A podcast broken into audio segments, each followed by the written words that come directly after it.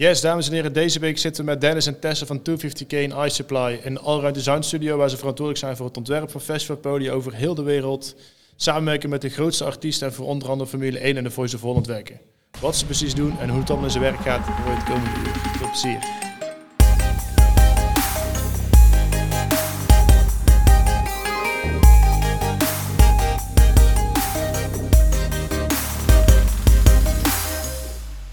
Welkom. we gaan niet officieel beginnen, maar... Ja, we, moeten, we, moeten een keer, we moeten een keer ergens beginnen, toch? Kleine inloop. Ja, kleine inloop. Laten we gelijk naar de kleine intro beginnen.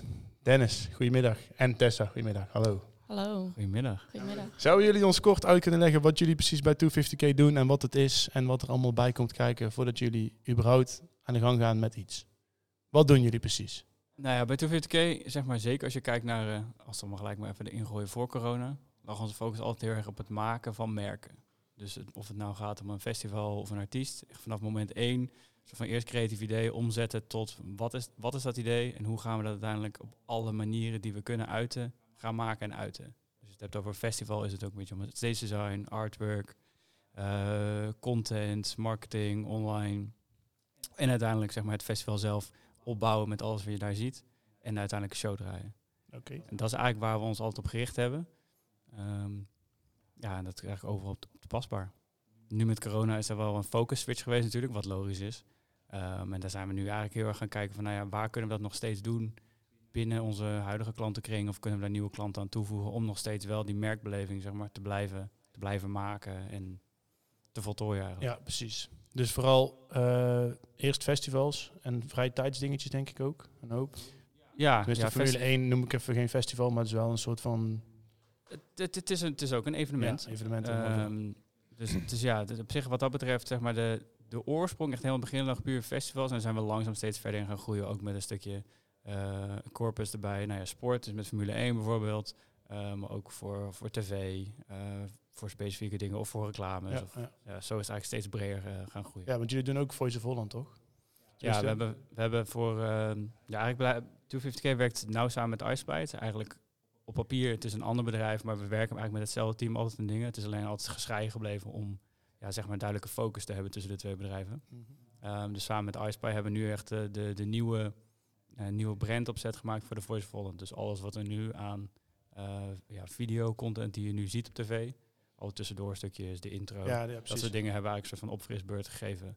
Ehm, ja, om eh, dit jaar nieuw mee te starten met nieuws. Ja, dat is die hand met die microfoon die zo er boven komt. Ja. En heb je dan alleen maar die bumpers gemaakt en die introotjes? Of doen jullie dan ook het podium wat, wat je op tv ziet en dat hele verhaal? Nee, voor dit keer hebben we echt alleen maar de, echt het, het basismerk gemaakt. Dus echt puur de bumpers, maar dan wel in alle facetten die je nodig hebt. Dus zeker voor het tv-programma, ja. Het lijkt als je het zelf kijkt natuurlijk maar één ding. Maar er zijn zoveel variaties op één specifieke animatie. En, Ja, ja, eh, precies. dus het is echt, dus er rolt uiteindelijk een vrij groot, eh, groot pakket ja, uit. Ja. ja. Maar in principe zou het wel zo kunnen zijn dat eh, de Voice belt of een of ander, ander programma van hey, we willen eigenlijk een bepaalde show gaan doen. Kom eens met een plan. Want dat is wat, Ja. in mijn idee wel ook wat jullie doen, toch? Gewoon het volledige pakket. Ja, dat is ook het, het- wat we het liefst doen. Want uiteindelijk wat we zeker gemerkt hebben in het verleden is dat als je, als je echt zeker kijkt naar de oorsprong van het bedrijf, toen we puur bijvoorbeeld videocontent deden of echt VJ op festival, dan, dan ben je altijd maar de, de soort van de laatste schakel zeg maar, in het verhaal. En tegen de tijd dat jij aankomt op het festival, dan is eigenlijk alles al bepaald. Het podium is bepaald, artwork is bepaald. Maar ja, mocht je daar nog creatieve inbreng op willen hebben, dan, dan gaat het eigenlijk bijna niet Ja, meer. precies. Ehm, dus toen hebben we altijd gezegd van nou, we willen eigenlijk van moment één inschakelen. En altijd erbij betrokken zijn. Of, ofwel het zelf doen. eh, of in ieder geval nauw in het team zitten om, om te zorgen dat, zeg maar, dat er komt. Ja. Ehm, nou ja, en daar wel het gemerkt van dat dat ook het voordeel gaat hebben zeg maar, bij het eindresultaat. Ja, ja, snap ik. Als je van begin af aan kan bepalen hoe dingen eruit gaan zien. Ja. En dat doe je dan ehm, eh, met zo'n Armin Tour. Komt Armin bij jullie op kantoor en zegt, hé hey jongens, luister, ik wil eigenlijk even een rondje om de wereld gaan doen. Eh, hoe gaan we dat aanvliegen? En wat gaat er dan bij jullie al, welke radertjes gaan er dan bij jullie lopen en wie gaat dan wat doen? Hoe gaat zo'n proces?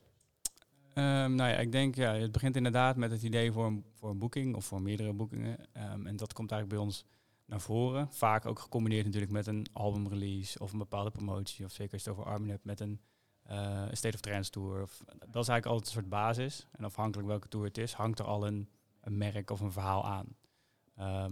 Ik denk als je dan hebt bijvoorbeeld over Armin. Denk de laatste tour die we gedaan hebben voordat alles eh, op slot ging, was de, eh, de Amerika Tour. Ik denk dat Tess daar ook eh, behoorlijk wat over kan vertellen. Ja. Ja, ja, ja die, die was al, denk ik wel, ver van tevoren aange- aangekondigd. Ik weet niet meer precies wanneer die binnenkwam, maar ja, dan krijg je eigenlijk gewoon een waslijst met shows die je gaat doen. Toen was het ook de intentie als aanloop naar ehm This Is Me, Ja. de, de grote show zeg maar die in, eh, in Amsterdam zou zijn. Ja, ja die, wat was, was dat met ADE of zo? Zo'n zo'n één groot ding. Zo'n concert, Nee, dat was- concert dan toch, zeg maar. Ja, het was echt puur eigen concert. Ja. Dus in het verleden waren het altijd de Armin Onlys. Een puur eigen Armin concert. En dat zou dan nu This Is Me zijn. Als eenmalig of meerdere shows in ieder geval achter elkaar. Puur voor Armin, zijn eigen merk, Ja. zijn eigen muziek. Ja, precies. En Ook een terugblik eigenlijk door de jaren heen, wat hij nu al die jaren heeft gedaan met Armin Oli, met zijn eigen tours, met zijn shows. ehm, een soort van terugblik op die jaren en dat eh, samenvat in één show. Ja, precies. En, en, Ja. en, en de aanloop daarvan wilde die in Amerika toe gaan doen. Ja, eigenlijk was die Amerika-tour deels natuurlijk... Je moet natuurlijk al je markt altijd natuurlijk, ja, enthousiast blijven houden... Ja. en iedereen natuurlijk eh, op jaarbasis naartoe gaan. Maar dit is ook meer van, oké, kunnen we op die manier een soort van testcase maken... in aanloop naar die shows. Dus ook kijken van, oké, we nemen bepaalde gastzangers mee. Kunnen we dan alvast testen? Kunnen we checken, oké, wat werkt wel in de show, wat werkt niet in de show? Dus op die manier hadden we eigenlijk een twintigtal shows... voorafgaand aan die hoofdshow. En dan konden we precies al eigenlijk een beetje ja, kneden wat het, wat het zou moeten gaan worden. Ja, precies. Vet. En daarin heb je, want ik zag, ik heb gisteren een ontzettend PDF-document van Des gehad waarin al dingen staan. Maar daar staat ook eh, merchandise in en een logo met die A en zo. Ja. Ehm, komt dat ook allemaal bij jullie vandaan of gaan jullie alleen maar dan mee voor de shows? En Nee, nee, nee. Het, komt ook volledig bij ons vandaan. Dus we proberen echt wel op alle manieren al te kijken van hoe kunnen we het merk ja, nou zo goed mogelijk naar voren laten Ja. komen. En ja, merchandise is daar een voorbeeld van. Verleden ook weet je, voor festivals heel veel gedaan. Ehm, maar ook styling van de artiest zelf natuurlijk. Ja. Ehm, dus daar werken we ook altijd nauw samen met andere mensen eh, om te zorgen dat die, nou ja, het eigen merk zo goed mogelijk naar voren komt. In wat voor foto's of aftermovies er ook zijn, dat je dat altijd wel terugziet. Ja. Ehm, dus het is echt, ja, wat ik al zei, ook met artwork, met album artwork, maar wat we ook weer gebruiken bijvoorbeeld in content. Dus zo kun je ook altijd zorgen dat wat je maakt op alle plekken altijd terug blijft komen. ja, als in visuals en albumcover en videoclips. En, Ja, ja. en de regelen dan ook eh, fotografie voor zo'n tour? Of wil je dat zelf doen? Of in hoeverre hebben jullie daar regie in? Nee, ook fotografie. Eh, ik denk voor, voor deze tour hebben we het toen ook heel uitgebreid, omdat het toen, toen was het, eh, het, het Balance album ook uit. Daar was ook een bepaalde huisstijl voor gemaakt. eh, met heel nadruk op zwart-wit contrasten. En daar hebben we toen ook een losse fotoshoot voor gedaan. En dat was, uiteindelijk ging dat ook overal in mee. Dus inderdaad, in, in, dus een foto die voor de, voor de persfoto's gebruikt is of voor de, voor de posters. Maar ook bijvoorbeeld de styling van de bus, de tourbus die ze gebruikt hebben, omdat het toen echt een bustour was. Eh, die was ook helemaal in die stijl doorgevoerd. Ja, ja dit heb ik inderdaad echt alles wat je tegenkomt, tot aan crewkleding of alles moet dan in die stijl zijn om altijd maar te zorgen dat het merk herkenbaar blijft. Ja. Maar, als- sorry als ik even... Mag ik ook keer zeggen? Nee. Hij uitgezegd? Oké. Oh, gelukkig. Nee, maar eh, wanneer houdt het op, zou ik zeggen? Wanneer denk je van... Want als je echt tot doorgaat tot aan welke kleren het personeel aan heeft... wat waarschijnlijk niemand echt ziet. Mhm. Ik vind het heel tof dat je het echt overal doorvoert. Maar wanneer denk je... Oké, nu is het klaar. Ik hoef niet de veters van de schoenen... in de kleuren van het album te doen, bij wijze van...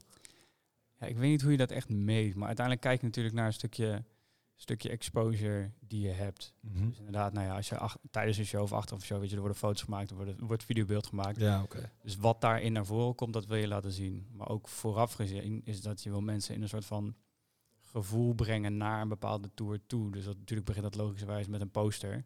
Zeker. eh, die je op social media of wat dan ook post of die in de stad hangt. Maar gaandeweg wil je, wil je ook een beetje teasen naar dingen toe. Kijk, ik denk dat crewkleding is een ander, ander geheel daarin, want dat, dat draait ook om een stukje saamhorigheid met het team. Daarvoor is Het is dat ook echt een aandenken eigenlijk. ja. ja, ja, Zeker met geloof zo'n, met zo'n bus door. Je, je bent drie weken lang alleen maar met dezelfde mensen. Je slaapt met elkaar in dezelfde bus. Dus het wordt echt een soort van familie. Ja. En als iedereen dan ook een aandenken heeft aan die tijd, is dat ook wel iets heel, eh, iets heel tofs eigenlijk. Dat, ja, dat- zeker. Ja. en dat gaan ze dan ook weer dragen bij andere shows. En dat, dat blijft terugkomen, zeg maar. Ja. Dus dat is wel heel leuk. Er komt ook denk ik wel echt iets binnen. Als er een bus aankomt waar we... Hoeveel mensen zitten er in zo'n tour?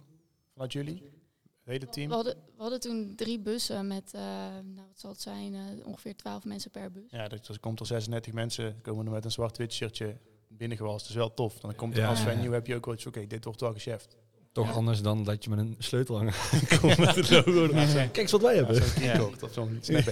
En het heeft ook een stukje professionaliteit als het die er overheen hangt, zeg maar. Ja. Ja, ik had Dus is wel geregeld dan, zeg maar. Ja. Dus dat, dat uit het ook een beetje. Ja, precies. En ik kan me voorstellen dat bij Armin ook wel gewoon Die heeft natuurlijk al zijn jaren erop zitten. Die heeft dan een slot van status over heel de wereld, waar een budget aan hangt en iedereen heeft een bepaalde verwachting van hem. Maar zijn er ook, ehm, zijn, dat is misschien een beetje een gekke vraag, maar zijn er ook producties die jullie dan doen, of hoe je het, ook, hoe, hoe je het noemt, waar, waar shit echt een stuk minder goed gefixt is, waar jullie echt alle zijden bij moeten zetten om toch iets vets te doen? Of hebben jullie alleen maar een segment klanten die gewoon echt top of de bill zijn, waar je gewoon vrijgelaten wordt? Nee, ik denk dat het een beetje, wat dat betreft zijn we altijd wel, weet je, we, denken goed na over waar we ja en nee op Ja, zeggen. precies. Ehm, maar we vinden het ook heel belangrijk om altijd wel trouw te blijven aan of waar we vandaan komen, of om lokaal te kijken wat we kunnen doen. Maar ook specifiek als er een klant komt, het gaat niet altijd om budget. Tuurlijk is het belangrijk dat we genoeg budget hebben, zeg maar, om ook het bedrijf staande te Ja. houden. Maar ehm, het is ook belangrijk voor ons om gewoon te kijken van hoe kunnen we mensen het beste helpen. Dus zo hebben we ook hier in het verleden bijvoorbeeld geke- gekeken naar hoe kunnen we bijvoorbeeld met Glow samenwerken. Ja. Dat is iets wat compleet buiten onze markt ligt wat dat betreft. Maar het is wel iets voor Eindhoven, door Eindhoven. Ja, en dat vonden we dan heel belangrijk. Ehm, ja, ik denk hetzelfde is dat, is dat met festivals of met specifieke artiesten. Als de aanvraag interessant is of we kunnen iemand heel goed helpen, ja, dan, dan doen we het nog Ja, steeds. precies. Vet. En kun je even een, een, een korte opsomming doen van alle, eh, of niet alle, maar van een hoop klanten of projecten die jullie gedaan hebben? Want ik zat een beetje onderzoek te doen. Het gaat van clubs in Shanghai tot eh, een climax video, tot aan The Voice, Formule 1, eh, Rock in Rio. Ja. Ehm, dat zijn een hele hoop grote dingen. Maar ik kan me ook voorstellen dat als je dan Glow ook opnoemt, dat er ook wat kleinere dingen zitten. Heb je, heb je een, voor jezelf een top 10 of 15 van dingen die voorbij komen? Of die je het afgelopen jaar gedaan hebt? Ja, ik denk, eh, top 10 is altijd lastig. Daar moet je natuurlijk heel erg eh, goed over nadenken. Ja. Maar ik denk, als ik, als ik puur kijk naar afgelopen jaar, wat sowieso heel anders is geweest dan Ja. de dingen die we gedaan hebben. Dus wat je net al zei, we hebben samengewerkt met het team van Climax. Normaal gesproken is het natuurlijk een, een show waar een verhaal verteld wordt. Maar nu lag de uitdaging van, ja, wat gaan we daarmee doen? Ja. En zij kwamen zelf weer met, oké, we gaan er... We gaan het een compleet andere baan gooien en we gaan heel iets anders doen. En daar rolde uiteindelijk zeg maar, de source uit. Ehm, wat denk ik sowieso voor het eerst ooit gedaan is om op zo'n manier een film of speelfilm te maken en die vervolgens die ook op Netflix te krijgen. fucking vet. Eh, d- dat is ja, iets compleet nieuws. Dus die staat sowieso echt heel, heel hoog in het vaandel. Ehm nou ja, dit jaar zag je natuurlijk alle, alle trends met streamings. Eh, op wat voor manier had je ook DJ-streams overal op, eh, op daken, in kelders en weet ik veel wat, in zwembaden. Op We, hebben- wc's. we hebben ze in wc's. we hebben ze allemaal. eh ja, Don Diablo deed daar goed zijn best in. Oh, de, was, die, was het bij hem thuis ook? Ja. Die was echt vet. Die heb ik even zitten kijken. Ik zie Ja. heel verbaasd kijken, Dirk. Maar dat was echt Ja? gruwelijk. Hij had gewoon in Ja. zijn toilet... Volgens mij hingen er tien camera's of zo. Heel Maar heeft hij dan een heel groot toilet? Of? Nee, dat is echt mini. Volgens Maar- mij zat hij gewoon echt op het toilet en had hij gewoon eh, mixer en Ja. cd-speler en eh, Ja, die heeft echt alle kamers van zijn huis volgens mij een, een streaming gedaan. in zijn zwembad ook. Hij heeft Ja. ook een keer een of andere ontzettende oldschool hardcore set pompen. Ook door heel zijn huis heen. Ja. Maar hij heeft een kleine wc, maar wel een zwembad. En iedereen heeft ook een kleine wc. Nou, ik vind het wel chill als ik een beetje ga. ja, wat ook die grote gozer. nee, maar dat is wel. Maar hebben jullie dat ook mee gefaciliteerd helemaal? Nee, we hebben daar sowieso niks mee te maken hoor. Maar het was meer even in de aanloop naar. Je zag op een gegeven moment steeds meer streams komen. Zeg Ja. Iedereen zeker. probeerde een soort van steeds gekkere dingen te gaan zoeken van hoe kunnen we gaan streamen. En de, ja, de meest voor de hand liggende waren natuurlijk weet je, op iconische plekken, boven op een gebouw of op een brug. Of, en toen kwam eigenlijk ook tegelijkertijd aan de, de soort van virtuele streams. Van oké, hoe kunnen we dus iets gaan doen met een festival of met een artiest op een plek die niet bestaat of soort van half bestaat. Ehm, en daar zag je zeg maar de eerste die we daar toen voor gedaan hebben was met Awakenings. Ehm, daar hadden we eigenlijk een soort van combi-stream. Want aan de ene kant hadden we artiesten die in de gasthouder stonden, gewoon in de echte gasthouder. En daar konden we met een soort AR-techniek content opzetten. Dus zonder dat er echt LED was, eh, hadden we toch voor de mensen thuis het idee dat er eigenlijk de gashouder vol hing met schermen, terwijl dat niet zo was. Maar parallel daaraan hadden we ook de gashouder in een virtuele vorm. Dus we hadden de gashouder nagemaakt in 3D. Ehm, en daar konden we eigenlijk allerlei dingen mee doen die je nog nooit in de gashouder kon doen. Dus het dak kon naar beneden komen. Ja, er konden elementen bewegen die fysiek technisch helemaal niet kunnen. Nee, zeg maar. precies. En dan heb je gewoon een green screen waar gewoon op, op een DJ staat te draaien en de rest plak je er gewoon in. Ja, we hebben het toen eigenlijk zo gedaan, ook met de artiesten die bijvoorbeeld wel in Nederland waren of konden waren. Zeker toen, omdat het toen echt de harde lockdown was, zeg maar. Eh, die konden wel naar de gashouder. Maar degenen die juist in het buitenland waren, niet. Dus daar waren eigenlijk de greenscreens. Op die manier konden we toch iedereen alsnog naar de gashouder Oh, krijgen. vet. Soort van. Dus je hebt gewoon een artiest in het buitenland in een greenscreen studio laten draaien en je krijgt Ja. die beelden aangeleverd en die bouwen er hier een show van. Ja, Vet. ja, zo is dat Ja. gegaan. En zo konden we toch, ik vo- vond vooral zeg maar, de combinatie daarvan echt heel sterk. Omdat je toch, weet je, de gashouder is het, het icoon van Awakenings. En dat, dat maakte uiteindelijk zeg maar, dat het evenement ook met elkaar verbonden was. Ehm, dus ja, als je het dan hebt over streaming, was dat de eerste soort van virtuele AR, XR, hoe je het ook wil noemen, stream, zeg maar. En dat werkt heel goed. Ja, vet. Ja.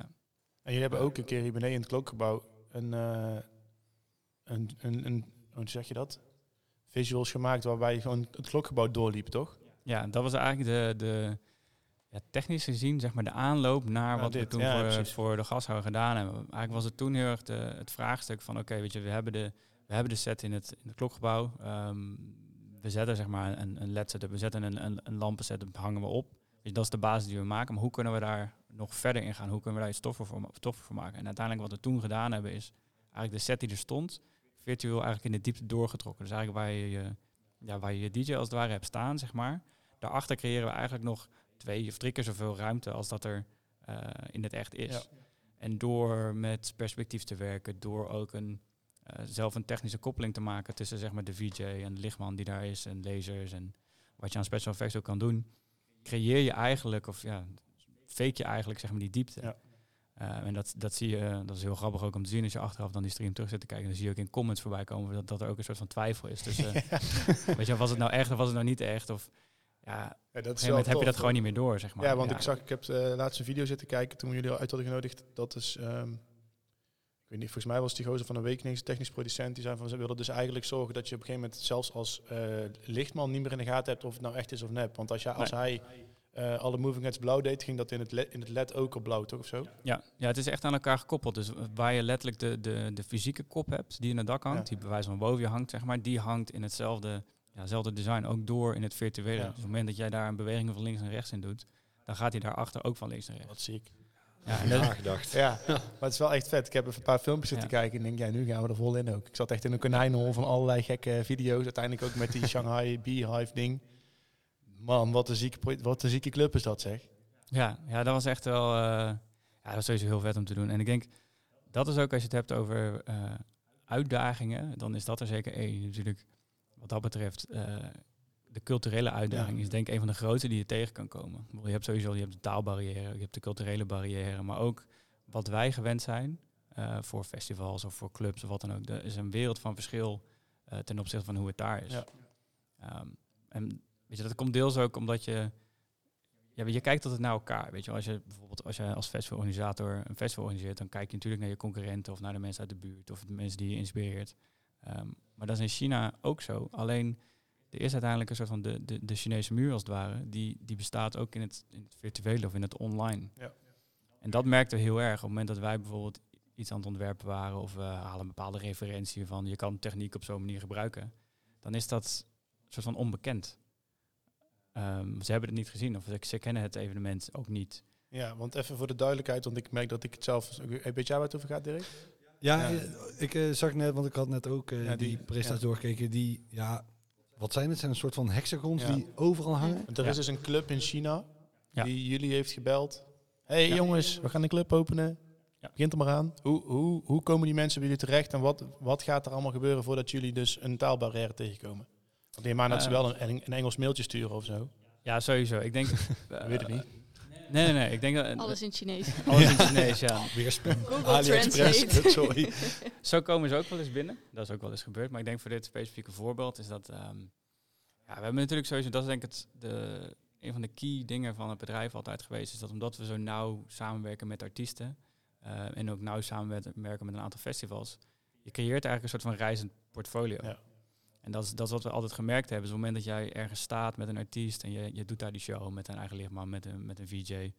dan, dan ziet een club-eigenaar of een festival-eigenaar... die ziet, oké, er staat hier een bepaalde show... of er staat hier eh, een bepaald merk... wat zeg maar op alle manieren bij elkaar komt. Ja. En dat is vaak, omdat we dan ook daar in gesprek raken... met een promotor of met wie er dan ook achter zit...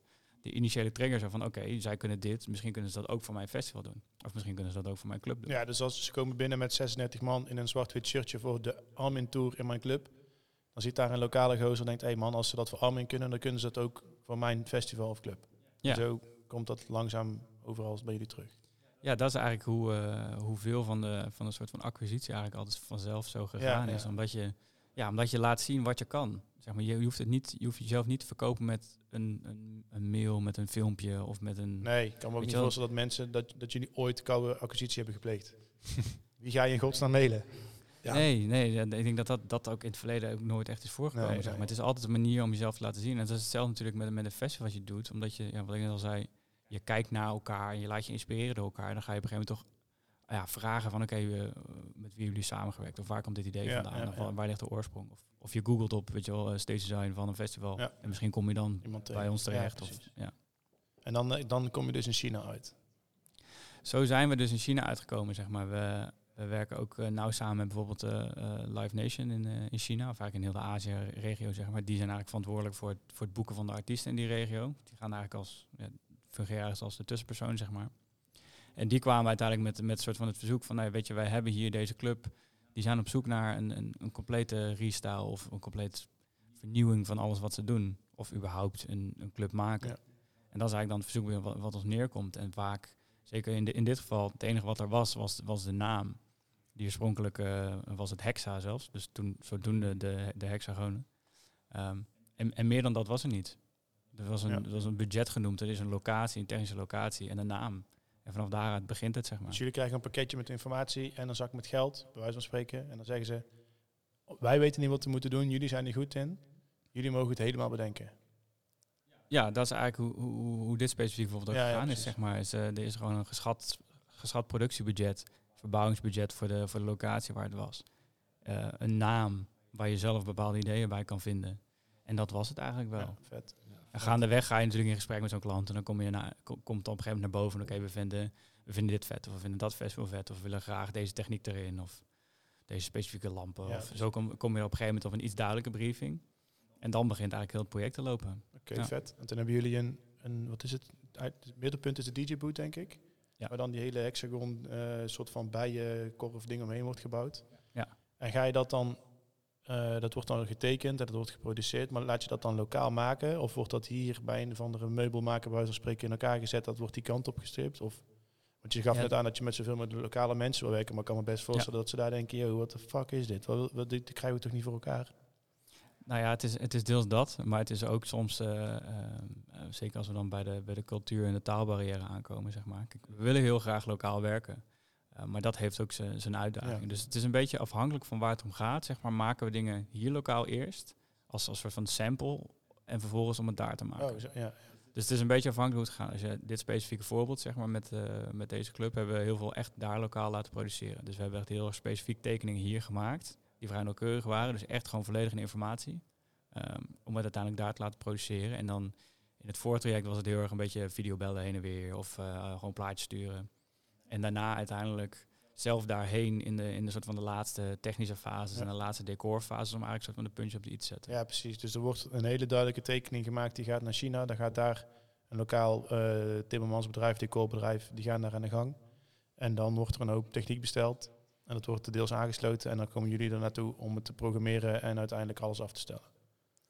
Ja, praktisch gezien wel. We proberen zoveel mogelijk waar we kunnen aan te leveren eh, waarmee we ze kunnen Ja, helpen. precies. Zeker ook, ja, als, je het, o- als je het hebt over techniek bestellen, weet je, het is daar ook wel dat het, weet je, het, het lichtplan ligt er ook, maar ook het stroomplan, Ja, of ja, het netwerkplan of alles wat erachter ligt om het precies zo aan te sluiten. Ehm, dat proberen we ook aan te leveren, zeg maar. Want dat is uiteindelijk ehm, waar je op een gegeven moment het verschil heel erg gaat merken tussen, tussen culturen ehm, of tussen gewoontes of wat dan ook, of hoe je het ook wil noemen, is dat iedereen heeft zijn eigen manier van werken en een eigen manier van opbouwen. Dus je wil proberen, want dat is uiteindelijk natuurlijk waarom, waarom komen ze naar ons toe. Ehm, dat is deels om natuurlijk wat ze van ons gezien hebben of een bepaald, bepaald verwachtingspatroon, zeg maar, maar ook gewoon door, door het kennis en kunde. Ik denk uiteindelijk dat we, ik denk dat iedereen dat hier ook wel kan beamen, zeg maar, zeker in Nederland als specifiek land. We hebben natuurlijk onszelf heel erg altijd soort van op de kaart gezet met wat we doen in deze industrie. Ehm, en dat is waar ze deels ook om vragen. Dus dan probeer je zoveel mogelijk aan te leveren om, ja, om te zorgen dat het gewoon ja, klopt met hoe het bedacht is. Ja, precies. En is het wel eens voorgekomen dat het gigantisch mis is gegaan? Ja, je, het wil wel eens gebeuren. Dat is bij die club ook wel gebeurd. Dat je op een gegeven moment bijvoorbeeld dat er ergens een maatvoering anders wordt. En ik denk dat dat. Er zat Zeker. ergens een trap, toch? Die er eigenlijk niet zou zijn of zo. Nou ja, ja, ja Komt precies. wel eens voor dat er een trap staat die er niet zou zijn. Nee, Naast de bar. Ja, die zat ergens ineens eh, tegen de muur aan waar het podium eigenlijk zou komen. En die zat toen eh, ja. door het design heen, zeg maar. Ja die, zat, Hmm. die zat dwars door een stukje design heen. We hadden, we hadden een eh, mooie symmetrische eh, ontwerp gemaakt, zeg maar. Van, eh, van heel, de, heel de zaal, heel de ruimte. Met al tafeltjes en met al het licht erin. En toen kregen we in één keer van de een op de andere dag een nieuwe tekening binnen, een nieuwe technische tekening met, oh ja, hier is een trap. Die hebben ze erbij gezet of die zat niet op de tekening? Nou ja, die zat dus niet in eerdere tekeningen. Ehm, en in een latere tekening was hij er in één keer. Omdat blijkbaar daarboven ook nog ruimtes waren waar mensen naartoe moesten Ja. kunnen komen. Of waar barpersoneel naartoe moest. Ehm, dus ja, toen dat, die, die trap die ging letterlijk door ledschermen heen. Die kwam door lampen heen. Dus die dus in het design. Dus daar moest iets mee gebeuren, zeg maar. En dat is precies wat er, denk ik, altijd in... Ja, weet je, de, de lost in translation als voorbeeld, zeg maar. Ik bedoel, er kan wel iets misgaan in communicatie. Ja, ja. Wij interpreteren tekeningen op een andere manier dan dat iemand anders dat doet. Ehm, en en dat, dat gaat nog wel eens mis. Ja. Dus ook met maatvoering of zo. Het is ook bijvoorbeeld voor, die- voor die club ook wel eens voorgekomen dat er dus een profieltje voor iets gemaakt werd op een bepaalde maat. Ehm, dan gaat het naar een decorpartij, die huurt weer een staalboer in, die daar weer iets gaat lassen. En zo gaan er heel veel spelers die op een gegeven moment een bepaalde tekening in hun handen hebben. En er wordt op een gegeven moment met schets iets bijgezet en die maakt er wat anders van en die Ja, maakt er weer ja. wat anders van. En uiteindelijk ligt er iets wat een andere maatvoering is.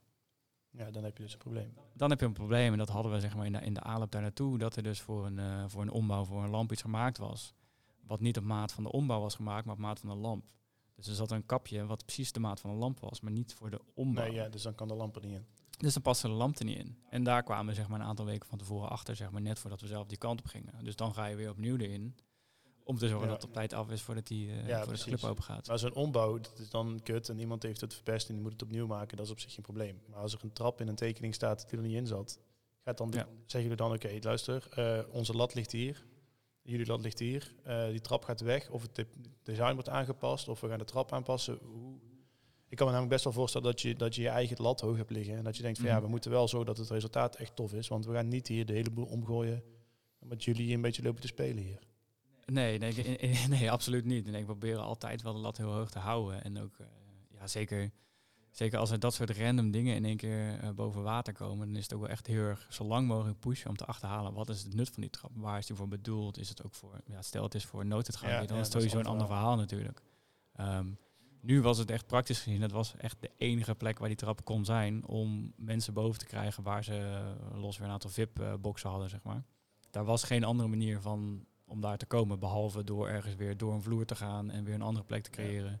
Maar tegen de tijd dat die trap naar boven kwam, eh, was eigenlijk het toilet bijvoorbeeld al af. En dat was eigenlijk de enige plek waar die anders zou kunnen komen. Ja, ja precies. Dus zo, Dus uiteindelijk Ja. is de tekening wel aangepast op de trap. ja, we hebben uiteindelijk geprobeerd, we hebben de trap nog ietsje weten te verschuiven. eh, en we hebben op een andere manier weer LED toegevoegd om de trap als het ware een soort van te verhullen, zodat hij niet te veel opvalt. En we hebben de, de trap weten te stylen, dat hij gewoon goed donker is. En dat hij eigenlijk, nou ja, als je van voren ziet, dan zie je hem eigenlijk bijna niet. Nee, precies. Ehm, als je het weet, dan, dan ga je het zien. Dan zie je dat er ook een stukje asymmetrie zeg maar, in het eh, ontwerp zit. Maar dat, dit, vooral voor de bezoekers zou je dat zeker Nee, niet, eh, precies. niet doorhebben. Ja, als het niet anders kan, dan kan het niet anders. Dus ik denk niet Nee, dat de bezoeker nee. er echt last van hebt. Maar ik kan me wel voorstellen dat je het zelf denkt van ja, godver, ik heb hier heel die, heel die tent lopen ontwerpen en dan gaan jullie hier een trap bouwen. Ja, en dat is, dat weet je, dat is, ik weet niet, dat is altijd wel een soort van eh, een error die dan in je hoofd door had van ja, maar hallo, als ik dit van tevoren had geweten, dan hadden we het helemaal anders gedaan. Ja. Maar ja, aan de andere kant, ja, eh, dat kan altijd gebeuren. dat er kan altijd wel iets eh, gebeuren. Ik bedoel, het kan ook met het budget in één keer anders gaan. Dat er eh, misschien een investeerder is die zegt, ja, nee, toch niet. Ja, dan moet je ook weer gaan schakelen. Ja, zeg maar. precies. Het, het houdt je bezig. Ja. Het gaat eigenlijk nooit zoals je het bedacht hebt of zoals je het wil. Nee, Dat is nee, wel iets. that's life. Houd je scherp. Ja. Ja, houd je wel scherp. ja, ja. Plus that's life, ja. Ja. Zijn er ook, heb je dan ook, ehm, zijn, zijn er producties die jullie helemaal zelf doen? Of heb je altijd een opdrachtgever? Nee, ik zit, zit, even, zit even te denken, maar ik denk dat eh 99% van de tijd is er altijd wel een, een opdrachtgever. We hebben wel eens een aantal, eh, bijvoorbeeld nu, dat hebben we dit jaar gedaan, we hebben natuurlijk die, die virtuele streams gehad. En op een gegeven moment hebben we eigenlijk een, concept opgezet om te kijken van oké, wat kunnen we daarmee doen inderdaad zonder eh, per se iemand die, die een opdracht verzint of die, die ons vraagt om een opdracht te, te voltooien.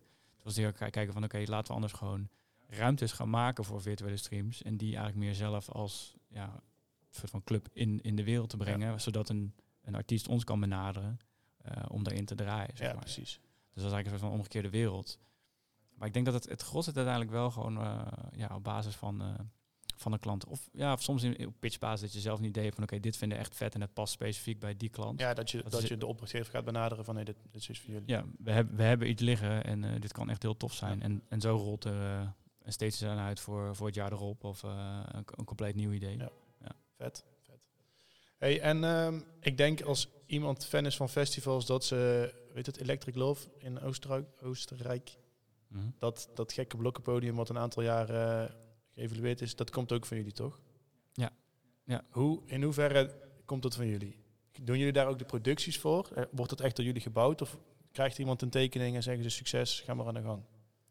Ehm, als ik kijk vanaf het eerste jaar dat we met hun samen gaan werken, zeg maar, is dat hebt over het idee en de, de, de uiteindelijke vorm die over de jaren heen, zeg maar, hun, ja, hun beeldmerk ook geworden is, zeg maar.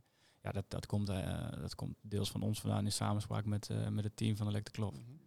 Als je het dan hebt over productie, dan wordt dat deels door henzelf opgepakt, eh, maar ook deels door eh, andere Nederlandse partijen, Axiom, Ja, ja. 4V, eh, waar wij dan weer heel erg nauw, nauw samen mee werken. ja, die doen het staal, toch? Ja, Ja. ja. die, die maken echt de technische tekening daarvan. En die zijn eigenlijk de producent op locatie. Die dus samen met het Oostenrijkse team en met alle partijen die daar alles voor leveren. inclusief ons voor het ontwerp, zeg maar, schakelen om uiteindelijk het te realiseren ja. Binnen, binnen de tijd en het budget. Ja, precies. Er is altijd iemand van jullie wel aanwezig tijdens opbouwen. Ja, we proberen, en dat is eigenlijk bij alle projecten die we doen, waar het mogelijk is, altijd iemand bij te hebben om creatief te ondersteunen. Omdat, zeker als je het over festivals hebt, ik bedoel, dat zijn de kortste periodes van bouw en met de meest idiote eh, constructies, Ja. zeg maar. Dan kan er wel eens iets weigeren, omdat er ja, eh, budget of weer of wat dan ook, kan dat een, een, verandering zijn. Dus we proberen altijd wel iemand erbij te hebben die op dat moment creatief iets nieuws kan bedenken, die of een kan alternatief kan, bedenken. Ja. Lekker, lekker. En, en bij zo'n, ik kan me dus voorstellen dat dat bij eh Electric Drove, ja, da- daar vlieg je zo naartoe, dat is niet zo'n probleem, dan kun je met de auto heen. Maar als je EDC doet, Ja. gaat er dan ook iemand voor je naartoe? Ja. Ook, Ja, ook de volle drie, vier weken? Of je gaat het net als Ehm. met zo'n club in Shanghai, dat je op het laatste moment komt kijken van, hé, wat zijn de dingen die we aan kunnen passen of moeten aangepast worden? Of, Nee, ik denk dat het, eh, het, het voortraject is sowieso heel close. Dus je zit dan eh, wekelijks eh, bij wijze van in een, eh, in een conference met het, eh, het, team uit Amerika, met het team in Nederland. eh, om eigenlijk iedere keer eh, soort van up-to-date te blijven.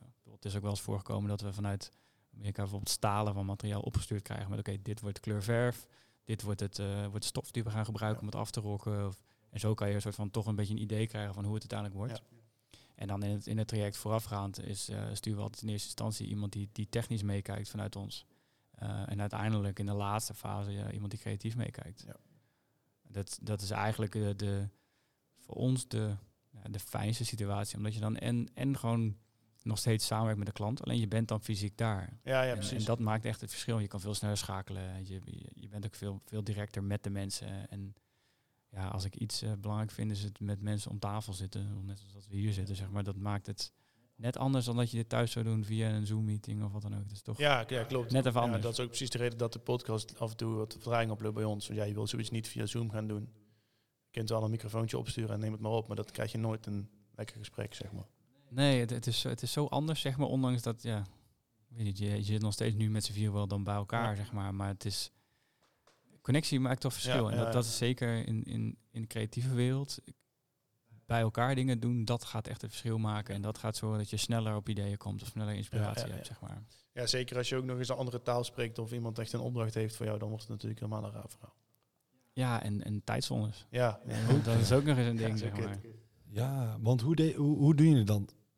Want hoeveel is het verschil met Amerika? Ja, in dit geval negen uur. Dat is ook wel, eh, dat is ook wel close. ja, je er precies op. ja, ja, ja. Maar was het dan voor jullie gewoon eh s s'avonds doorwerken of s ochtends vroeger beginnen? Omdat jij zit nooit echt lekker met elkaar. Ja, niet allebei om drie uur 's middags te bellen zou ik zeggen.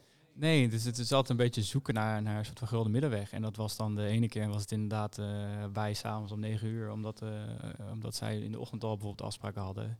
Of zij een keer om zeven uur s ochtends. Eh, weet je, wat voor ons dan weer einde middag is. Dus het is maar net zoeken hoe het uitkomt. En eh ja, Ja. probeer altijd een beetje van beide kanten te kijken wat het relax is voor iedereen. Ja, nee, snap ik. Ja, beter. En, en, en zo'n partij die komt dan, want EDC hebben jullie een aantal jaar gedaan, of is dat een aantal podia in één keer? Of was het verschillende keren?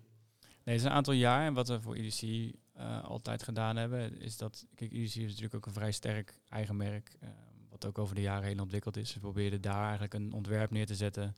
Wat ook meerdere jaren in te zetten is met aanpassingen. Ja, ja, dat je gewoon die spullen kan hergebruiken. Ja, en dat was toen deels ook vanuit een echt een, een, een duurzame wens. Gewoon meer om, ja, je wil niet één keer iets maken en daarna het weggooien, zeg maar. Dus van, hoe kunnen we één basis maken voor een podium? ehm, die we het jaar erop terug kunnen laten komen, maar zonder dat het publiek direct denkt van... Oh ja, dit is gewoon een copy-paste, joh. Ze zijn eh, een beetje gierig en eh we zetten het nog een keer neer. Ja. Maar meer als in, dit is het merk. Ja. Hoe kunnen we het neerzetten met een kleine aanpassing door net even iets toe te voegen aan het podium. Zodat mensen denken, oké, dit is die area. Ja. Daar zit net een kleine soort van kanteling in tussen, tussen of dat je dus denkt dat het, dat het soort van cheap is, of tot, totdat het echt van, oké, dit is gewoon het festival. En ze hebben het geüpdate of geüpdate. Ja, of- precies. ja. Dat, ze, die, doen- dat doen ze bij Q-Dance echt sterk, vind ik. Met die, met die Ja. gekke... Die bogen. Ja, die punten, zeg maar. De blade. Ja, Ja, ja. dat komt overal terug. En dat, dan eerst dat we eerst gedacht, ja, dit is van vorig jaar. En na de tweede keer denk je, wow, dit is vet dat het nu nog een keer wordt gebruikt. Ja, ik denk dat die, dat die, eh, die hebben ze al echt eh, heel lang. En zijn we wel die- terugverdiend al. Die, die, dat denk ik ook. ja. Dat denk ik ook. Ja, die komen overal in terug. Ja. Maar ja, dat is ook, weet je, dat is gewoon je, je merk. En, eh, Ja, op een gegeven moment wordt dat een merk. Ja, is het maar Ja. nog gebruikt wel. Ja. Vet. En dan heb je EDC en dan, dan bouw je een podium. En met de gedachte van, hé, hey, dit moet volgend jaar terug kunnen komen. Mhm. En houd, hou je het dan bij het podium? Of doe je dan ook eh showdesign en visuals en alles eromheen? Ja, nou ja, in, dat, in dat geval eh, gaat er uiteindelijk ook eh, in, de, in de laatste fase gaat er ook een team die kant op. met een stukje visuals die we gemaakt hebben op kantoor. die uiteindelijk daar op die stage komen. Om, omdat we ook, weet je, dat die aanvulling op elkaar is ook heel sterk. Ja. Want je kan een heel mooi podium maken. En als die zeg maar voor eh, 50% vol hangt met schermen. En daar gaat, gebeurt heel iets anders op. Ja, precies. Ja, dan verlies je natuurlijk weer de helft van je, van je idee, zeg maar. Ja. Dus we vinden het ook wel belangrijk dat waar het kan, dat we altijd ook mensen meenemen die die aanvulling op het podium doen ehm, met de show. En het liefst dus ook je, met het maken van een show. Samen met een artiest of bijvoorbeeld een eindshow of een openingsshow. Of wat je dan ook aan verhaal daarin wil vertellen, Ja. zeg maar. En dat, die faciliteren jullie ook eigenlijk allemaal, openingsshows, eindshows. Ja. Dus de kans is groot dat als jullie een podium ontwerpen, dat er ook een VJ meegaat met een team met gasten die visuals hebben gemaakt. Vanuit jullie. Ja, dat is eigenlijk altijd wel hoe het liefst, weet je, wat ik aan het begin ook zei. Van je, je wil proberen om in zoveel mogelijk schakels ofwel betrokken te zijn of zelf er echt een onderdeel van te zijn. Omdat je, niet omdat je alles graag zelf wil doen, maar meer omdat je, weet je, uiteindelijk je maakt het merk. En de, zeker de klant die geeft vanaf moment één een bepaald idee af, een bepaalde wens die die heeft.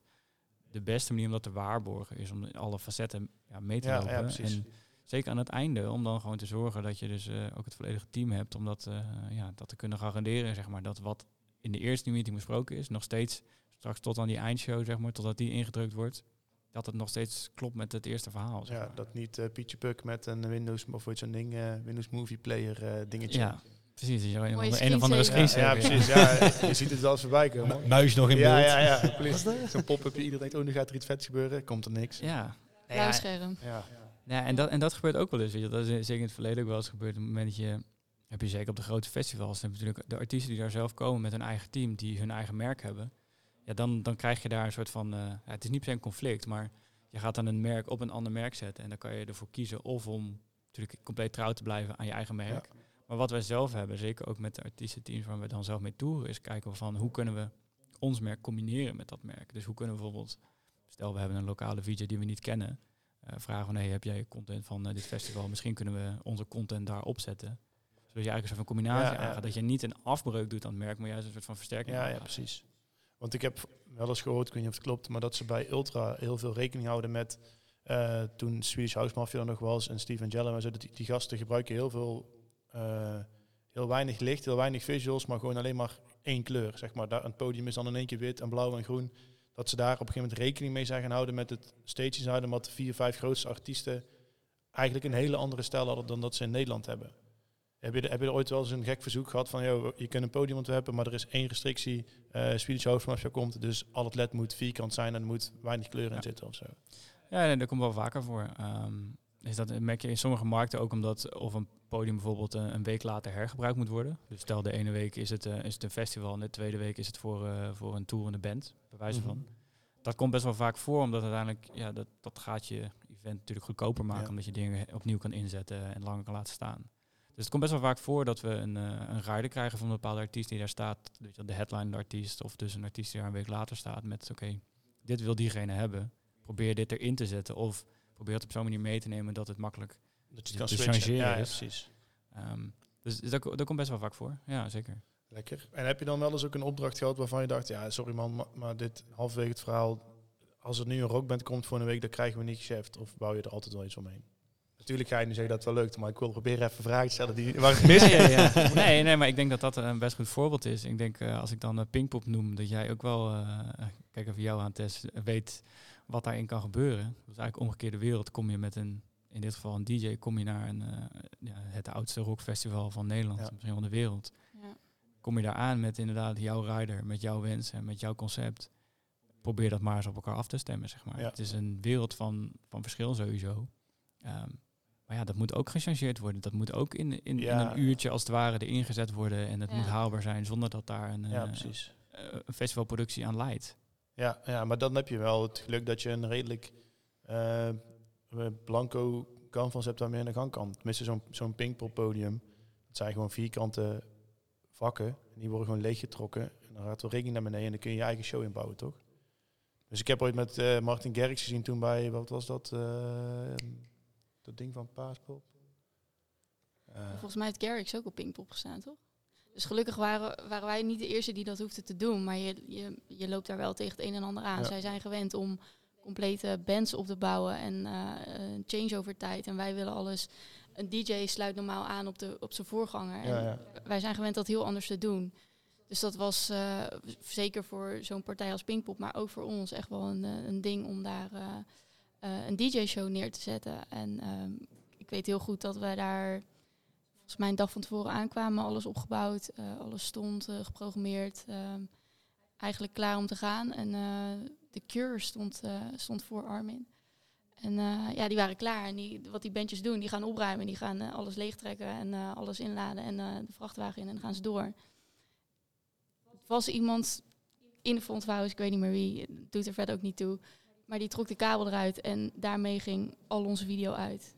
Oh shit. En dat is niet zeg maar een kwestie van kabel erin en alles doet het weer. Nee. Dat, was, dat was nogal een Dat ding. En dat was, tijdens, tijdens dat de show al gaande was. Nee, ja, net daarvoor eigenlijk. We waren eigenlijk klaar om, eh, om te gaan. En er stond een custom-made eh, eh, DJ-boot voor Armin met, die opgebouwd was uit ja, een x-aantal ledstripjes. Ja, die deden het niet meer. En eh, dat was wel, dat was wel een, een, ja, een vereiste voor die show om, om daar überhaupt aan te beginnen. Ja, snap ik. Ja. Ja, en dan heb je daar eh, een hoop mensen rondlopen die eh, zoiets hebben van ja, eh, hoezo een DJ is toch plug and play, eh, stop je, die, Ja. stop je USB-stick erin en eh, het doet het toch. Ja, zo werkt dat dus dan niet. Nee, dat en kan ik me dan voorstellen dat dat zo dan- niet werkt. heb je net als met China heb je, heb je een taalbarrière, maar daar heb je ook zeg maar een soort van Cultuur. cultuurbarrière Ja. tussen de, de pop en de rockwereld Ja. en de, de, de dancewereld. Maar goed, ja, als je dan uiteindelijk daar op Pinkpop eh, naar een DJ-show staat te kijken, is dat toch wel een heel tof gevoel dat Ja, je het ja. dan wel voor elkaar krijgt om dat, eh, om dat daar neer te zetten. Maar ja, het is- er zit altijd wel een barrière Ja, tussen. ja, snap ik. Ja, en ik denk uiteindelijk wat, wat ik het meest vette eraan vond, zeker toen, is, is gewoon puur die changeover. Kijk, een, Ja. een changeover van een, van een band naar een DJ of andersom of wat dan ook, dat, dat kan vrij simpel zijn. Dat is boetje eraf, eh drum, drumsetje Ja. erop, weet je, Ja. dat, dat kan zo zijn. ja. Maar dit was zo bizar dat je dan op een gegeven moment, ja, ik denk dat er meer dan 50 man aan het rondlopen was van, van The Cure, van Armin, van Pinkpop, van technische productie, om dingen erop en eraf te krijgen. Ja. Het was echt te bizar om dat op elkaar aan te zien sluiten in uiteindelijk. Wat was het, een ha- half Nou, uur, het drie moest in een half uur. Dat duurde uiteindelijk iets langer, omdat we dus... eh, Hoeveel de langer? durf ik niet meer te zeggen. Ja, maar... ik was er niet bij. Ik, Nee, eh, nee, nee. Maar dat voelt dan natuurlijk alsof het een eeuwigheid duurt. Ja, want je tuurlijk. weet dat je een half uur hebt en je wil binnen dat half uur beginnen. En als het dan drie kwartier is, dan dat laatste kwartier is gewoon killing. Dus Ja, het- nee, Het wel, ik. bouwt wel spanning op. Mensen staan wel te wachten. Hoe nu gaat het gebeuren? Sowieso. Ja, maar- Maar dat ziet iedereen. Iedereen ziet toch wel dat er Ja. opgebouwd wordt en afgebroken. En iedereen blijft daar wachten of gaat naar een ander podium. En van Ja. een ander podium komen ze weer terug. Ja. Maar ja, zien zij ook... Zien die mensen stress? Of is het wel gewoon... Nee, Was ze nog bezig? Niks aan de hand. ik, ik, ik denk dat, want uiteindelijk, ja, je, je weet niet hoe het eruit moet komen te zien. Want ja, je hebt het niet eerder gezien, zeg maar. En zolang je mensen ziet lopen en er is geen... Ik denk dat dat iedereen, eh, Iedereen wel snapt. in deze industrie zeker snapt, zeg maar. Ja, paniek laat je zeker niet zien. En Nee. er is eigenlijk geen paniek. Want ja, Je je bent- weet wat er Je gaande bent is. hard aan het werken nog. Je bent hard Ja. aan het werk om het op te lossen. Eh, en dat zie je. Ja. En dat is op zich niet verschillend ten opzichte van iets wat er daadwerkelijk opgebouwd moet worden. Of een probleem wat gevonden moet worden en opgelost moet worden. Ja. Ja, en weet je wat denk ik ook is als je daar staat en eh, ik doe maar iets, je hebt 15 eh trussen met een lampje erin en uiteindelijk zijn er tien. Ja, die vijf, die weet je niet. Dus als er niet is, dan niemand wordt boos als het niet Nee, staat. nee. Tenzij je de show eerder al hebt gezien. Maar ja, goed, dan is het een andere show. Ja, en ook, en ook dan, zeg maar, ik bedoel, zeker als je kijkt naar, naar, naar tours en eh, weet ik veel, je hebt altijd een stukje, een stukje schaalbaarheid. Dus de ene, ene plek is nooit hetzelfde als de andere, Nee, zeg nee. maar. Dus ja, je weet niet of er een trusje mist. Ja, geen Nee, idee. ja, precies. Ik denk niet eens dat mensen daar echt naar kijken. Joh. Nee. Ja, misschien niet. eh, diehard fans, maar ja, dan is het podium misschien kleiner. Want ik kan me wel Ja. voorstellen als je een tour doet, dat je op venues komt waar je, waar je bijvoorbeeld de hoogte niet in kunt. Dus dat je dan aan moet gaan passen. Ja. Ja, of allerlei bizarre gangetjes moet gaan vinden om eh, ergens toch iets naar binnen eh, zien te krijgen om, eh, om, om toch je setup te bouwen, Ja, zeg ja, maar. Wij zijn eh, in Amerika gewoon met de complete eh, eh, backline eigenlijk door een casino heen gegaan. Ook gezellig. Dat was de enige, was de enige doorgang. En de, de venue was hoog genoeg om alles te kunnen bouwen. De DJ-boot, eh A-DJ-boot was ook custom made daarvoor. En die was ook meegegaan. Ehm, ja, we hadden de hoogte in de venue. Alleen we hadden de doorgang niet daar. En toen kwam een van die gasten daar met... Ja, maar er zit een casino hiernaast. En daar hebben we dus een bredere deur. Zit je er lekker Ja. te pokeren, komt er een Oké. winkelaar van Armen voorbij. nou ja, en, die, en die, die casino's zijn daar gewoon 24 uur per dag open. En eh, ja, zaten daar inderdaad gewoon mensen lekker te pokeren, weet ik veel wat. En eh, wij kwamen daar doorheen. En de, de grap was toen ook nog, dus, er staat daar beveiliging bij het casino en je moet daar 21 zijn, als ik het goed zeg, om, Ja. Om naar binnen te mogen. Ja, er liepen een paar mensen tussen, waaronder ook ikzelf, dat ze zeiden van, ben jij wel oud genoeg om naar binnen te gaan? Ik zeg, nou, sorry, als je het niet heel erg vindt, loop ik even door. Dit is best wel zwaar, Ja. maar ik laat jou zo wel even mijn legitimatie zien. Dus dat is wel, eh, zijn wel leuke dingen die je meemaakt. Ja, dus nu Ja. lopen mensen in Amerika met een trusje op de schouder in plaats van dat je met een ladder of zo naar binnen loopt. 16 jaar trussen in Ja, sorry man, ik ben bezig. Almin eh, staat hier. Dat was vorige Ja. week. Ja, ben een ding vergeten man, ben zo terug. Moet toch even naar binnen. Ja, nou ja, dat was, eh, dan kom je ergens bij een venue aan en dan eh, lijkt het gewoon een normale productie te worden. En eh, wij zaten gewoon lekker in de bus een beetje, een beetje, een beetje te chillen en te wachten. En eh, eh, ze waren ondertussen bezig met de opbouw. En eh, toen kwam in één keer ging de, de deur open van... eh, kunnen jullie misschien helpen? Want ja, we gaan hem toch wel bouwen, die DJ-boot. maar we hebben niet zo heel lang Ja, meer. zeker. Ja, dan eh, gaat iedereen meehelpen. En, eh, Ja, dat is wel vet. ja, Dan ben je met drie, drie bussen met, met personeel. ja. En, en ik neem aan ook vrachtwagens met, met, met keer, toch? Ja. Ja. we hadden ook, eh, moet ik het goed zeggen, twee of drie vrachtwagens. Ja, en die gaan gewoon heel die tour mee en die gaan overal naar binnen. Ja, ja we rijden echt eigenlijk in, eh, in een kolonne van eh, drie bussen, drie vrachtwagens achter elkaar aan. En, eh, Zeker. Van venue naar venue. En eh, het is eigenlijk gewoon 's ochtends, eh, 's ochtends aankomen, opbouwen, eh, programmeren, eh, soundchecken met de artiesten die mee zijn. eh, s S'avonds of s'nachts show doen, alles weer inpakken en doorrijden. En in de tussentijd dat je aan het rijden bent, ben je aan het slapen. Ja, heftig. Tenminste, dan hoop je dat je Ja, kan dat- ja, Ja, zeggen, want Afhankelijk hoe hobbelig de weg is. Ja, nou ja, we zijn daar in, eh, in Washington, nee, in Boston begonnen. En eh, dat stuk van Amerika zijn de wegen echt het slechtst, heb ik me laten vertellen. Daar ben ik toen ook wel achtergekomen. Maar dan lig je echt een stuiter in je bed. Ja, en dat zijn stapelbedden, dus zo'n bus is best hoog. Dus je hebt ook nog heel veel last van, eh, van het hollen, zeg maar. Dus dat, eh, ja, daar moet je wel aan wennen, ja. ja, snap ik. Hoe lang duurt dan zo één zo'n tour? Dit was drie weken. Tussendoor wel een paar dagen vrij hoor. En toen hebben we wel in een normaal bed kunnen slapen. Maar dat voelt dan ook heel gek, als je weer in een normaal bed ligt. Ja, dan kan Ja. me moet je ook weer aan wennen. Want je, je bent gewend om eh, met zoveel man in een bus te zijn en eigenlijk soort van geen privacy te hebben. En eh, ja, dan lig je daar alleen in een, eh, in een hotelkamer. Ja, gezellig. Ja. Het is ook saai. Ja, dat hebben we, hebben we ook wel gehad. Dat we eh, aankwamen op een plek dat ze zeiden van... Oh, ja, we hoeven eigenlijk helemaal geen hotelkamer. Ik vind het veel te leuk in de bus. Nou, en dan blijf met z'n allen in de bus. Ook goed. Een dikke prima. Ja. En, Ja. en dat duurt dan drie weken. En hoeveel, hoeveel shows heb je dan? We hadden er toen 20 of 21. Ja. En er waren volgens mij een show per dag en een aantal dubbelen. En Ja, wel, een paar eh, t- vrije dagen ja. tussendoor. Een paar vrijdagen tussendoor. En eh, New York hebben we dan twee dagen gedaan. Dus dat was de enige stad waar we twee dagen waren. Oh, zo een andere, dubbele. Tw- Ja, ja, an- ja, andere Ik steden dacht waren... dubbel op één Ja. dag. Oh, Ik nee, dacht, nee. Nee, nee, nee. Nee, maar wel gewoon een, eh, een show en bijvoorbeeld de avond daarna nog een, eh, een, een after eh, club show. Dus Ja, niet- met een volledige setup. Nee. Nee. In de tussentijd dat eigenlijk de crew dan aan het afbouwen was, zijn wij naar een club gegaan om daar dan nog eh, gewoon een, Ar- een Armin DJ set eigenlijk eh, te doen. En ehm, dan waren we allemaal weer tegelijk klaar. Dus Armin had dan twee shows en zij waren aan het afbouwen. En eh, Heftig daarna stapten we met z'n allen weer de bus in en eh, gingen we door. En er is één show tussendoor waar we naartoe moesten vliegen, omdat het gewoon te ver was met de bus. Dus die bus is al vooruit gaan rijden, zeg maar. En die hebben dan in de volgende stad weer ontmoet. En daar hebben we dan weer een show gedaan. En in de tussentijd hebben wij, eh, zijn we daar naartoe gevlogen. En hoe ja. doe je dat dan met je, met je materiaal? Ja, die, die hadden we daar dus niet. Oh, dit was, dat was dan Dat was, ja, was eigenlijk was wel de grootste venue. En ook eigenlijk achteraf de, de leukste. Maar ehm, ja, daar hadden we gewoon niet die DJ-boot. Want ja, die kan je niet in één dag meevliegen. Nee, ja, Nee. Dat, nee, dat lijkt me niet.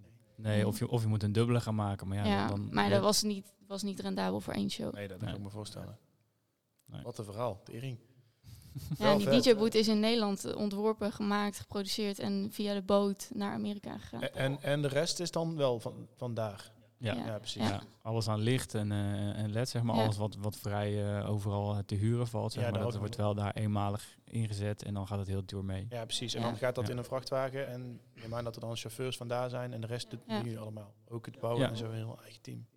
Ja, ook wel mensen van daar Ja. hoor. Ja, Dus gaat deels een team mee uit Nederland eh, en deels een team van daar. Ik zag vandaag toevallig een, eh, op een veilingwebsite dat de complete tour van André Rieu te koop werd aangeboden.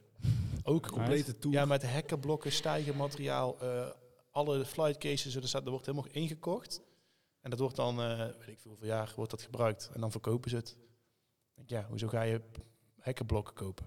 Dan kun je het inhuren. Maar schijnbaar is het gewoon goedkoper om het te kopen, op trailers te zetten, Amerika of eh, Europa door te toeren en dan gewoon te verkopen. Ja, als je het voor een lange periode gebruikt, dan wel, ja. Ja, ja, ik denk ook dat met de hoeveelheid shows die hij doet, volgens mij Ja. dat echt, eh, ik denk echt heel veel. Ik denk en dat echt dan heel prima- groot ook. Ja, Ja, ik denk dat je het dan prima uithaalt hoor, als je, dat, eh, Ja, als je die investering doet. Me wel. Maar dan komt het op een of andere knaken veilingsite te staan. Toen dacht ik, wat is dit nou? Hey, maar als het daar goed verkocht wordt, dan eh, maakt het niet uit. Nee, ja, dat klopt. Ja, in principe, het zal uiteindelijk goedkoper zijn om het te kopen dan het 50, 60 keer te huren. Dus dan, als je het dan verkoopt voor een euro, heb je alsnog winst waarschijnlijk. Maar Ja, makkelijk. ja. ja, lijp. Hey, en zo'n ehm, zo'n rock in Rio. Ik kan me voorstellen dat het daar nog veel lastiger is om met taalbarrière dan dat je met, eh, met, met Chinezen werkt. Want in- Ja. even, misschien niet per se taal, maar wel met, met materiaal. In China is natuurlijk, heb je wel Ja. gewoon spul. Ik kan me voorstellen dat in Rio dat je daar uit de favelia's een stuk hout moet gaan plukken. Of hoe? nou, zo, zo extreem is het niet. Ik denk dat je ook, wat je zegt, ja, in China heb je ook spul, maar je hebt in China ook namaakspul. Ja, Dat ja ook precies. natuurlijk. Dat, dat is weer een heel ander verhaal. Hey, ja, Komt dat voor dat ze dan met, met, met je, je bestelt een bepaald aantal moving heads of whatever je bestelt, dat ze dan met, met na, namaakspul aankomen? Ja, ja, ja. Dat is- maar dat is soms ook dat is een bewuste keuze die ook gemaakt wordt. Ik denk dat dat, want weet je, om dat een beetje toe te lichten, is dat eh, de meeste fabrikanten van, van licht of, of LED-techniek, zeg maar, die, die, die zitten niet per se in China. Zeker lichttechniek niet, die zitten daar buiten. Ja. Dus dan krijg je dat je lampen moet gaan importeren met een hele hoge belastings, eh, een hele hoge invoer. En dat maakt het eigenlijk onbetaalbaar. Los van dat de lamp zelf heel duur is. Als je daar bovenop nog eh, 50, 60 procent eh, invoer moet betalen, dan is het zeg maar onhaalbaar. Ja, en dat, dat zorgt eigenlijk dat er zoveel namaak is. Um, want dat is eigenlijk met heel veel producten die nagemaakt worden. Dat heeft deels daarmee te maken, zeg maar. Oké, niet. Dus dat zie je soms bij, bij, bij clubs. eh, ja, dat je een wens hebt voor een bepaalde, bepaalde fixture. eh, en dat er een, een namaaktype komt die net iets minder fel is. Of net iets minder mogelijkheden heeft. Ja, dat is deels ja, wat je natuurlijk niet wil. Maar soms heb je gewoon niet de keuze. Omdat ja, het is of dat of je moet eh, de helft van de lampen eruit halen. Ja, omdat het budget er niet is. Ja. En ik denk, ja, als je dan terugkomt op, op Rock in Rio. Wat je daar heel erg ziet, is dat ze eh, materiaal inhuren uit, uit andere landen bijvoorbeeld.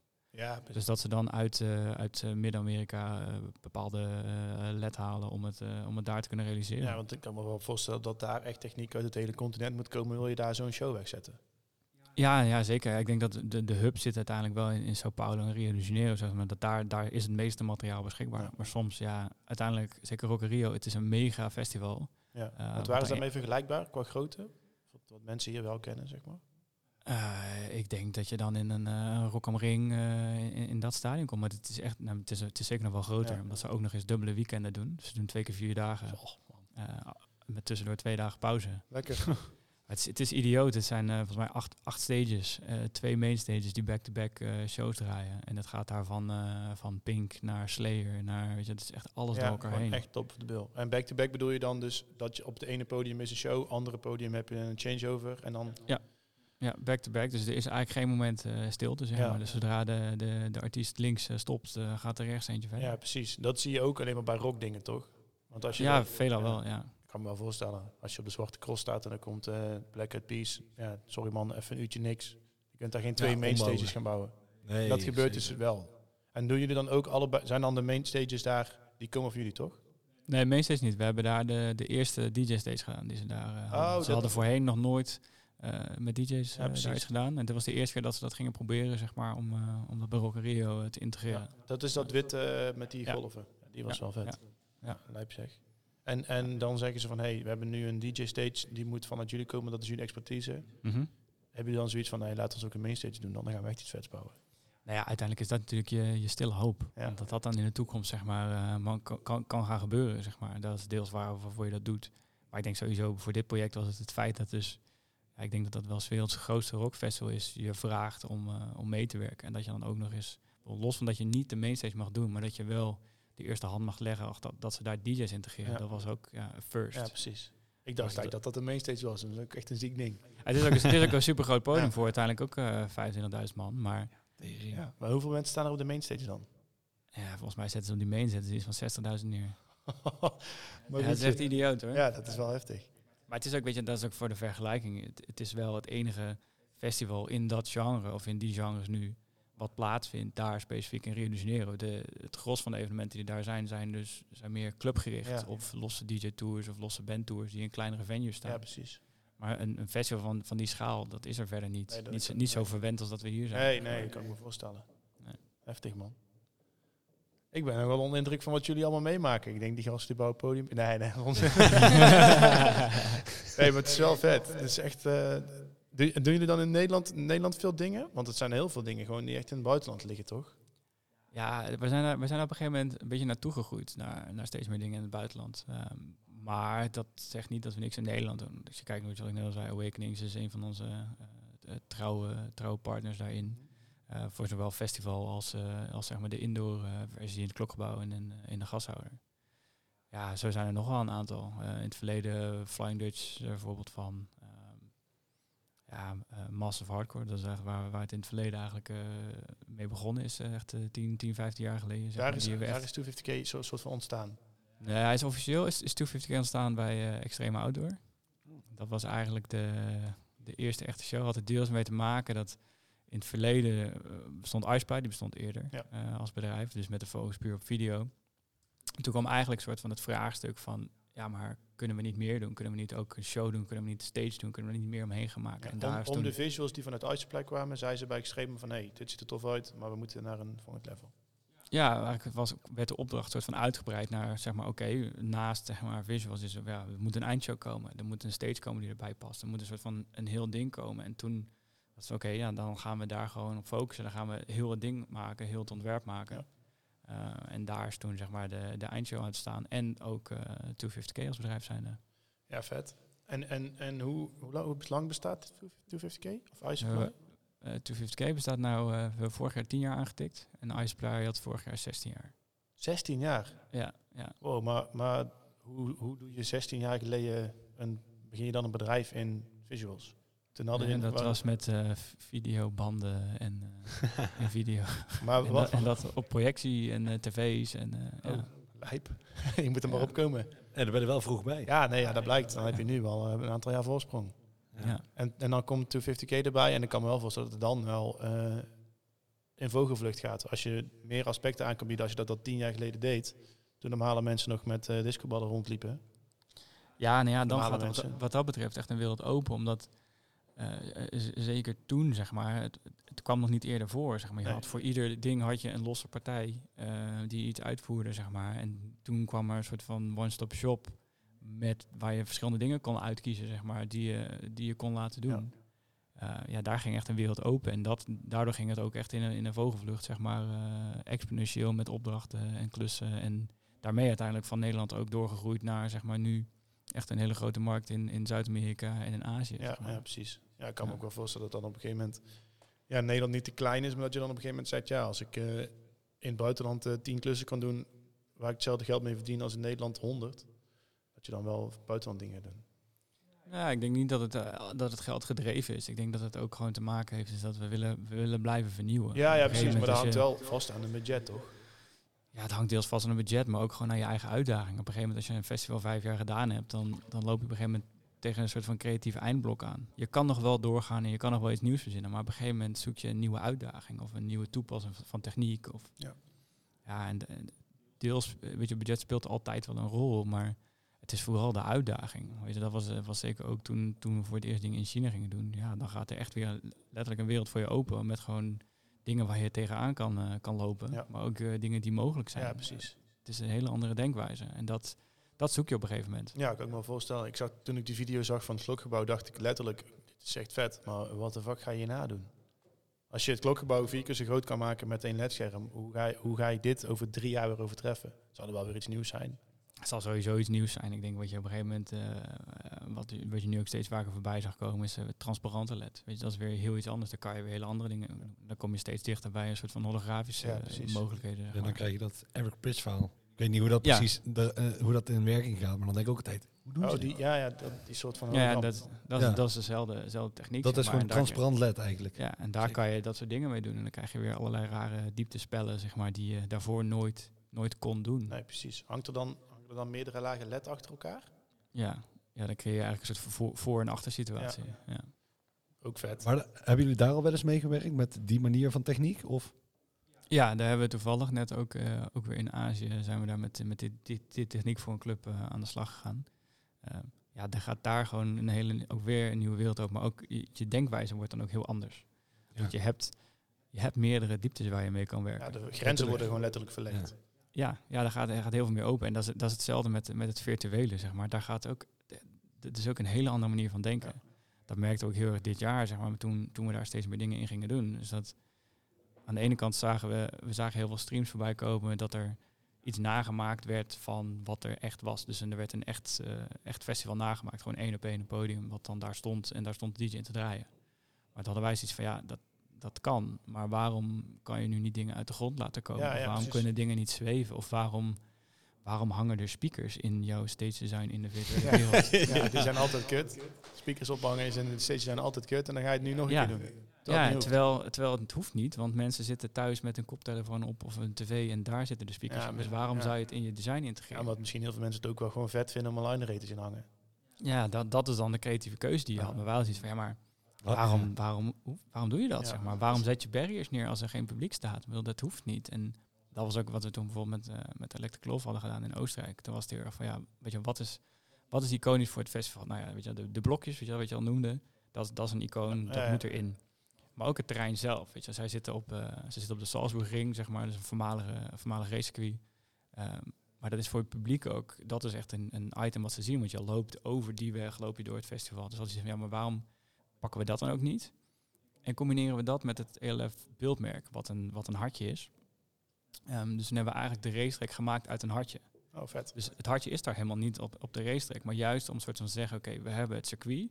Dat combineren we met het hartje. En vervolgens gaan we eigenlijk heel de, heel de vloer en heel de omgeving... die gaan we laten groeien uit blokjes en dingen. Ja, en zo ja, ontstaat precies. er eigenlijk iets wat ja, daarvoor nooit heeft gekund. Maar toch die herkenbaarheid heeft. Maar toch wel die herkenbaarheid houdt. Vet.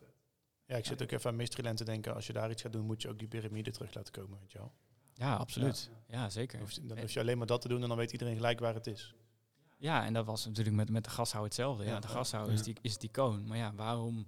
Ja, daarom stond de DJ-boot nu ook in het midden. Ik bedoel, dat zou je normaal ook niet Nee. doen. Eh, want dat is ook een, heel raar in zo'n setup, zeg maar.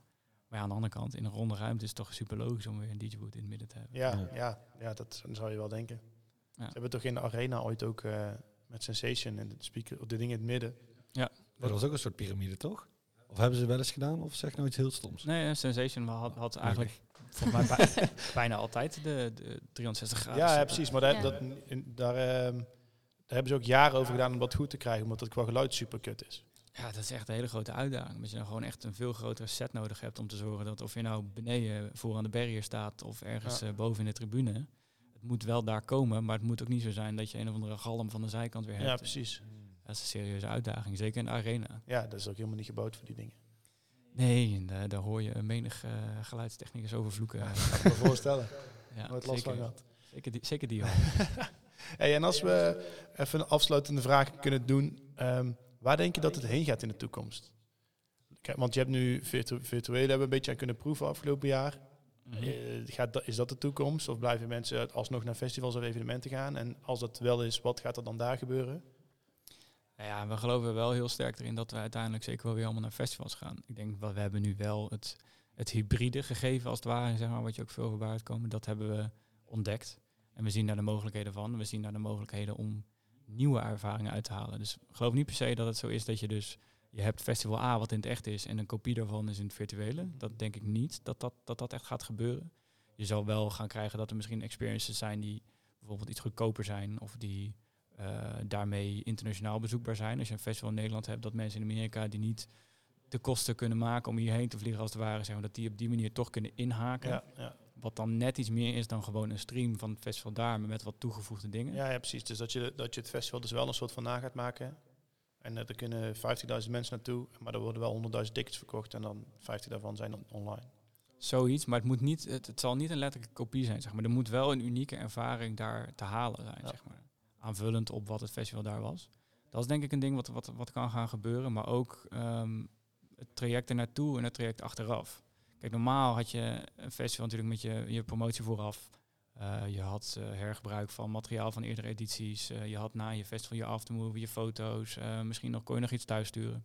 Kijk, dat is nu natuurlijk het ding met het virtuele. Je bent niet per se gebonden aan dat je maar drie dagen per jaar daar een podium hebt staan. Nee. Dus je, je zou in theorie ieder weekend, noem maar wat, iets kunnen doen met je merk wat terug blijft komen. En dat is iets waar we wel denken dat dat meer gaat gebeuren. Op het moment dat we straks terugkomen, inderdaad, op, op, op je festival wat één keer per jaar is. Ehm, hoe ga je gedurende het jaar toch een beetje die engagement met je publiek houden? Nou, dan, is, dan, dan kan het virtuele wel weer iets zijn Ja, precies. omdat je toch je merk wekelijks of maandelijks naar voren kan komen, je artiesten terug kan laten komen. eh, en je zo net even wat meer kan bieden. Ja, vet. Ja. Oké, nice. Heb jij nog vragen, Dirk? Nee, ja, ik eh, vond het echt wel super interessant. Ik ben nog steeds, ik probeer me ook heel veel dingen in te beelden meteen. Maar bijvoorbeeld eh, van die club in Shanghai heb ik natuurlijk gezien. Maar Rock, Rock am Rio, nee, zo was het? Ook in Rio. Rock in Rio natuurlijk. Ik kan me daar, tenminste, misschien dat als ik een foto zie, dat ik denk, wow, was dat dat? Maar ik kan me dat nu even niet voor de geest aan. Maar dan denk ik wel, oh, dan ga ik zo meteen even meteen Ik ga opzoeken. even voor je opzoeken. Als jij even doorlult, dan laat ik hem maar Nee, niet zo snel. Ja, het, het is ook wel echt iets. eh, voor mij stond het persoonlijk echt op mijn bucketlist. Zeg maar al vanaf dat ik zelf eh eh, eerst muziek ging luisteren. Zo van, Mhm. Dat festival wil ik ooit heen. Ja, ja Oh. dat, dat was een stage. Dit- dit- maar dit was alleen jullie stage. Ja, dit is een stage wel. Ja, dit is dan eh, niet de mainstage. Ik dacht, Nee. echt, dit is echt een ziek ding. Dat denk ik nog Maar- steeds. Maar Hoe ziet de mainstage er dan uit? Is dat ook zo, eh, ja, niet per se technologisch, maar gewoon mooi zou ik zeggen? Want als je dit gaat vergelijken met een Pinkpop mainstage, dat is allemaal, wat, we net al zeiden, gewoon een blok waar alles makkelijk in gaat. Mhm. Is die mainstage daar ook zo? Of is dat wel mooi, om even stom te zeggen? Eh, Nee, die is, die, is wel, die is wel mooi gemaakt. Dus Ja. die is, aan de achterkant is het inderdaad nog steeds een blok. Dus hij Ja, geeft ja. nog steeds de ruimte om gewoon volledige backlines in en uit te changeren, zeg maar. Mhm. Aan de voorkant hebben ze er wel voor gekozen om ja, een mooie façade te maken, zeg maar. Die, die meer is dan alleen rechte banners. En ze hebben het zelf zo gedaan, en dat is denk ik het, het toffe aan Rock Rio. Ze hebben daar, dat terrein wat ze daar gebruiken, dat was, was vroeger was dat zeg maar van de Olympische Spelen terrein.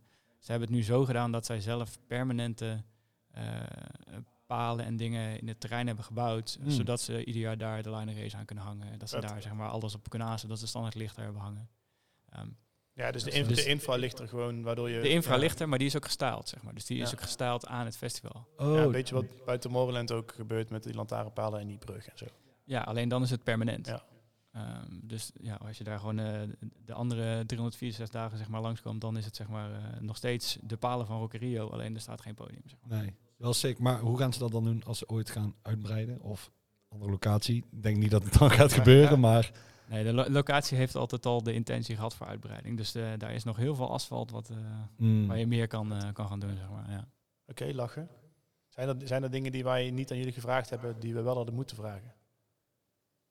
Dingen die je echt, die je echt heel graag wil vertellen over 250k van iSupply. Nee, ik denk, ik denk dat we op zich we hebben een breed scala gehad. En ik denk, eh, ja, ik denk dat de essentie ook wel overgekomen is. Ja, zeker over eh, ja, wat we doen en eh, wat we tof vinden. We hebben weer een hoop geleerd, denk ik. Ja, ja, te veel om even... ik ben nog aan het verwerken. Ja, joh. Wow. Gelukkig zitten we zo meteen bij Patsy, dan kunnen we even slappe kletsen ja. ja, nee, precies. Oké, lekker. Nou, we danken jullie wel Ja. voor, de, voor de komst en voor, de, voor het gesprek hier en voor de info. En eh, ik hoop dat we binnenkort bier kunnen drinken op een van jullie producties. In plaats van ik hoop het eh, ook. hier Kan aan niet Ik tafel. hoop het heel erg. Oh, ja, Anders ik wel. Exact. Ik kan niet wachten tot de eerste. Ik ook niet. Hey, jullie groetjes hè? Doei.